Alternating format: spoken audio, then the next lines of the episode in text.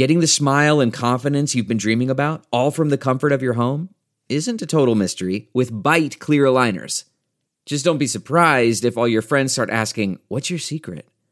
Begin by ordering your at home impression kit today for only $14.95. Byte clear aligners are doctor directed and delivered to your door. Treatment costs thousands less than braces, plus, they offer flexible financing, accept eligible insurance, and you can pay with your HSA FSA. Get 80% off your impression kit when you use code WONDERY at Byte.com. That's B-Y-T-E dot com. Start your confidence journey today with Byte. Why China's social workers struggle to make a difference. China aims to make social work a major part of old age care and public health programs, but the field struggles to gain autonomy from the government and attract new talent. Written by Pei Xuan Xie. Published in The World of Chinese. Read for you by Ryan Cunningham. Five years after she became a professional social worker, Jiang Yilin decided to call it a day. She used to be passionate about her work with rehabilitating narcotics users in Guangzhou and Beijing, but thought her decision to quit was for the best. Like many children from her native Guangzhou in China's southeast, Zheng, who did not want to give her real name, grew up watching TV shows from Hong Kong, which depicted social workers in helpful roles such as training released prisoners to reintegrate into society, referring women living with HIV to clinics, and advocating for basic social protection and dignity for migrant workers.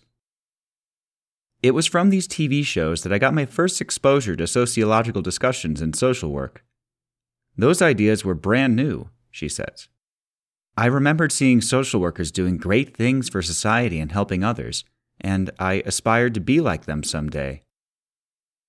After getting her bachelor's degree in social work in 2012, Jung started working at a community center in Guangzhou for reintegrating former drug users into society. Her main tasks included pre release intervention for drug users, making twice monthly home visits or sometimes daily phone calls to check on their case subjects' well being and rehabilitation progress, organizing events to dispel public stigma around drug users, and referring her case subjects to counseling, career training, and other services. She also updated the police and community government office on her client's progress. But the reality of social work turned out to be much different from what Jung expected from TV. While Hong Kong social workers operate in a decentralized system, as in most Western countries, driven by identifying the needs of marginalized populations on the ground, developing participatory solutions to these needs, and pushing lawmakers to address gaps in policies and services for at risk populations, mainland social workers are meant to complement public administrators and work under the government's direct management. As a consequence, Social workers and agencies on the mainland have great financial dependence on public funding and service contracts from government organizations. This, in turn, often requires them to serve government defined goals, like poverty reduction and health care, instead of on the ground problems such as domestic violence, child trafficking, or the drug addiction that Jung spent years working to alleviate. They would ask us, Did the police send you to spy on us? Jung recalls of some of the house visits she made to former drug users. For Jung, the government directed nature of social work made it difficult to establish trust with some of her case subjects, who had unpleasant memories of the police. Whereas clinics, police, and community offices tend to manage and monitor drug users, social workers aim to rebuild their social ties. We need to have a different approach to each case. We don't nag or order, Instead, we show that we care, says Jung, who offers the example of chatting with female clients about romantic relationships as a way to start a conversation on reproductive health, or giving a cigarette to a client before broaching a serious topic. Professional social work got its start in China in the 1980s and 90s when the Ministry of Civil Affairs, MCA, began developing social worker training programs at universities and government organizations in response to various social problems brought about by rapid urbanization, namely, a large floating population of migrant workers cut off from education and social services provided by their hometowns. In 1997, Shanghai's Pudong district began hiring graduates of social work programs to work within education, health, and civil affairs offices. Today, due to China's aging population, the government has identified expanding the social work sector as a long term goal. A document released by the MCA in 2012 set a target of nearly 1.5 million professional social workers by 2020.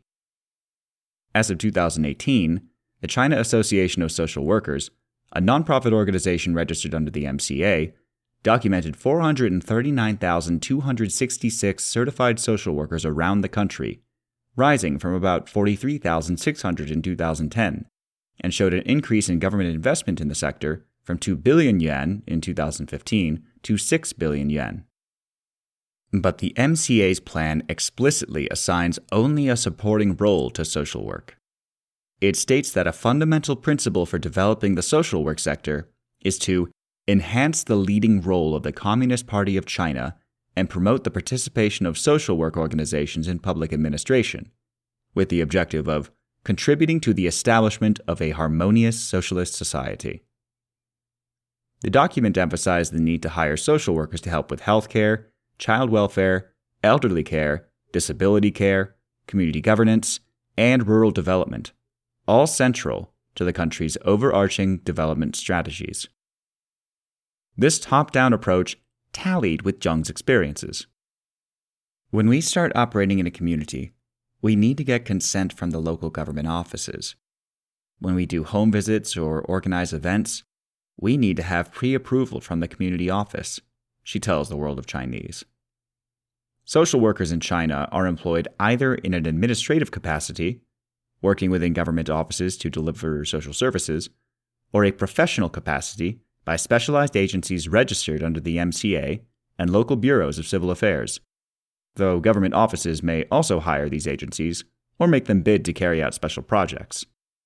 Local governments will call for contractors for designated projects, usually in accordance with bigger government plans, like child welfare, migrant worker support, medical social work, or elderly care, and you have a greater chance of winning those bids if you work on those topics, claims Jung. Yet, community offices often try to keep social workers at a distance from issues on the ground. Essentially, Community administrators don't want too many outsiders to interact or build connections with their residents because it might cause trouble, says Jung. We were not allowed to create WeChat groups with our clients, and we have to be accompanied by government workers on home visits, but they are not professional social workers. So often they ask questions in an authoritarian way, and that really undermines the trust we hope to build with our clients. Jung also believes that the gatekeeper role of the local government means they sometimes block social work intervention for areas they consider sensitive. Drug rehabilitation rarely appears in government released reports on social work in China, which has some of the strictest drug laws in the world. Drug users are associated with crime, disease, and violence in public discourse, with mainstream news coverage about addiction typically describing how it destroys families, degrades the user's morals, and threatens Chinese values. A lack of funding sources also limits social workers' ability to make a difference. Most social work agencies rely on public funds, with even the biggest struggling to get private contributions.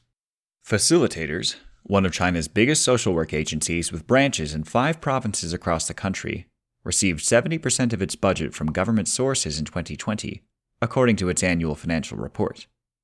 Grants from international organizations are also restricted, with onerous requirements to report the amount and source of the contribution, while mass fundraising rarely works for causes that are less mainstream, according to Zheng. Likewise, there are limited incentives for talented individuals to take up social work as a career. When Zheng moved to Beijing in 2016, she initially stayed in social work, but saw her salary increase by 40% and her hours lessen after she left the field and began working in a think tank for clean energy issues. On China Development Brief, the country's biggest not for profit job website, professional social work openings in Beijing offer around 5,000 to 7,000 yuan per month in pay, less than the capital's 7,855 yuan monthly average salary, and well below the 11,000 yuan average for civil servants. Monthly pay could go even lower in smaller cities. This combination of low financial viability and low recognition is contributing to a supply problem in the industry. Latest statistics show that China's 82 academic institutions that run study programs in social work produce about 40,000 graduates every year. Yan Xia, pseudonym, a second year graduate student of social work specializing in elderly care at Peking University's Institute of Population Research, tells the world of Chinese anecdotally that many of her classmates are going into academia, the civil service, public institutions, and even investment banking. Yan herself is unlikely to pursue a career as a social worker. My priority will be necessary, she says. It's not a money issue, but I see frontline social workers doing mostly service delivery in China. If I want to get into policymaking for optimizing social work, academia is a better path. Understaffing means practicing social workers have to be highly versatile and efficient.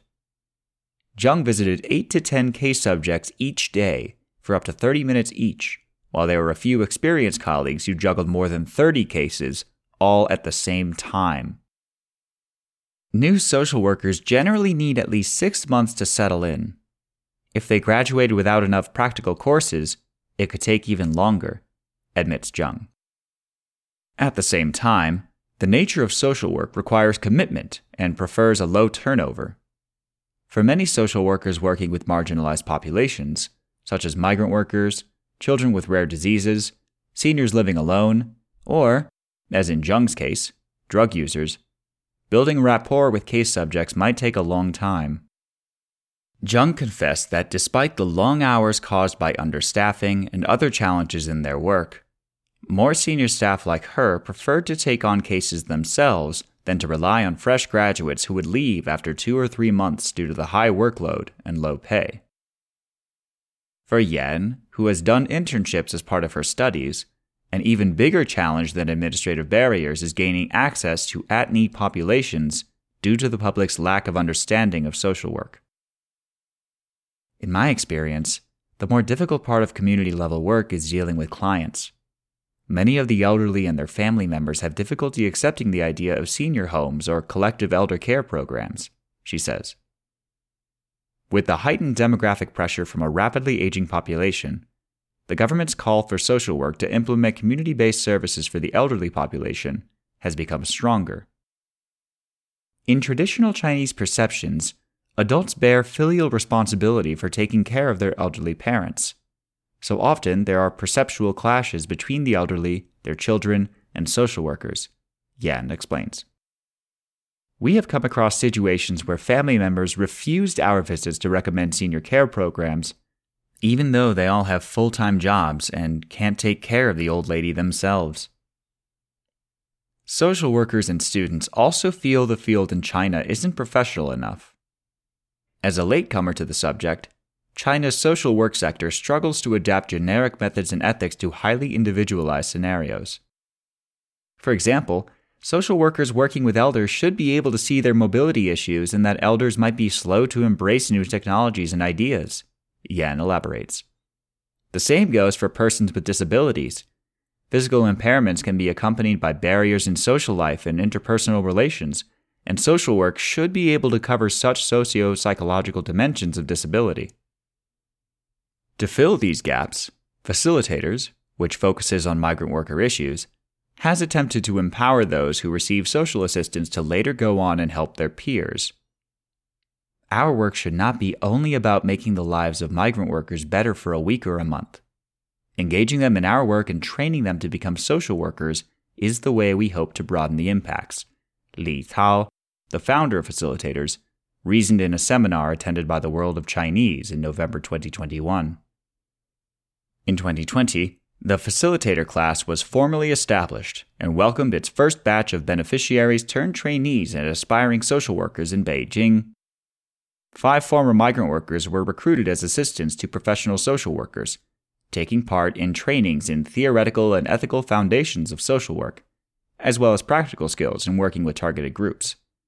Li hopes to expand the program to include tens of thousands of migrant workers. At the Beijing facilitator's office, Zhang Yanyan, one of the trainees, works on the welfare of the children of migrant workers. A mother and a migrant worker herself, she is in charge of the organization of several nursery programs around Beijing, where social workers and volunteers read, paint, tell stories, and play games with the children, who cannot attend public schools due to the lack of a household registration, hukou, and often have little social interaction with their parents, who work long hours.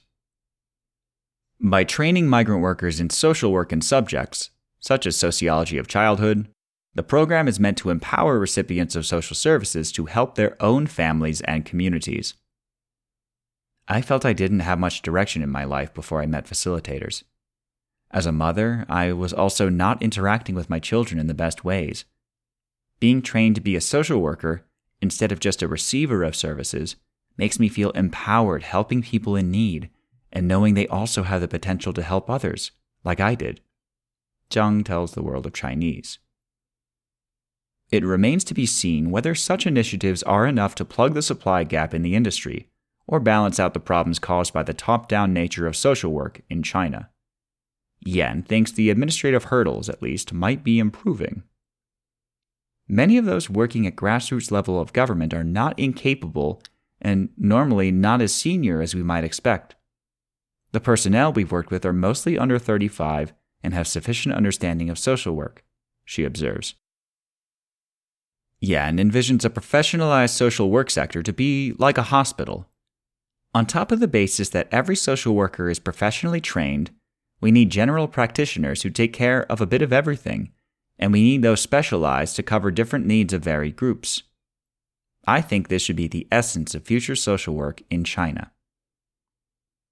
Even though she has left the field, Zhang still recalls that one of her case subjects texted her, after months of intervention, that he feels the sun shines in whenever Zhang visited him, because she has been cheerful, attentive, and empathetic with constructive suggestions for his life.